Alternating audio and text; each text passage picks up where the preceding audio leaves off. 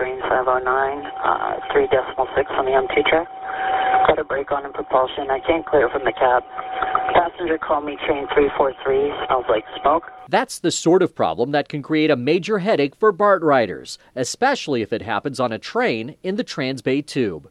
During peak commute hours, nearly 70,000 people ride through the tube in each direction. But there are only two rail lines. That means there's nowhere to divert a train with a problem.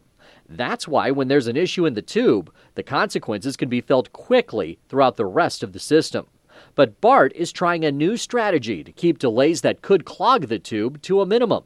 The idea is to have our specially trained experts, mainline technicians, strategically placed on both ends of the tube, ready to respond at a moment's notice. Mainline techs, um, obviously, they deal with problems on trains on a daily basis. Um, we are we are trained, and we have some people who have uh, years of experience, uh, twenty plus years of experience. Rolling stock maintenance supervisor Dale Smith explains how the new strategy works. We try to have a mainline tech, one at West Oakland, one at Embark- Embarcadero during the commute the whole time, and then be able to switch off and have one mainline tech on every other train in both directions going through the Transbay Tube. Those mainline techs are on the watch during peak commute hours. Smith says the techs will board 20 to 30 trains during a typical commute. By having techs on the trains or a tech, a mainline tech, technician on the, t- the trains in the Transbay Tube, we would probably be able to respond 50%, I would say, you know, faster or or have uh, be able to to lessen delays by 50%.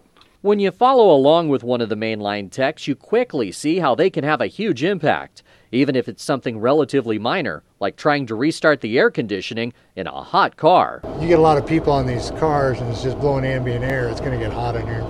And that's not terribly comfortable. We try and make it better. Sometimes we can help, sometimes we can't. Brian Kirkham has been with BART for 28 years. He knows these cars inside and out. Oh, there isn't too many things I haven't done. uh, everything from uh, light bulbs to major incidents, uh, I've done it all. Uh, and still learning. I've, there's always something that's new and uh, interesting to deal with. Kirkham and his fellow mainline techs keep a watchful eye from Embarcadero and West Oakland. They board trains heading through the tube, ready to respond at a moment's notice. You never know when something big is going to happen. Uh, you can run into a brake on a propulsion that stops the train people start panicking. We want to be there and take care of that before it escalates into something worse. A brake on in propulsion is one of the most common problems encountered by the mainline techs. It occurs when the brakes on one of the cars that make up a train engage when they're not supposed to. The train then comes to a stop until the situation is resolved. Having a tech available to respond quickly to a brake on in propulsion is vital to avoid major delays.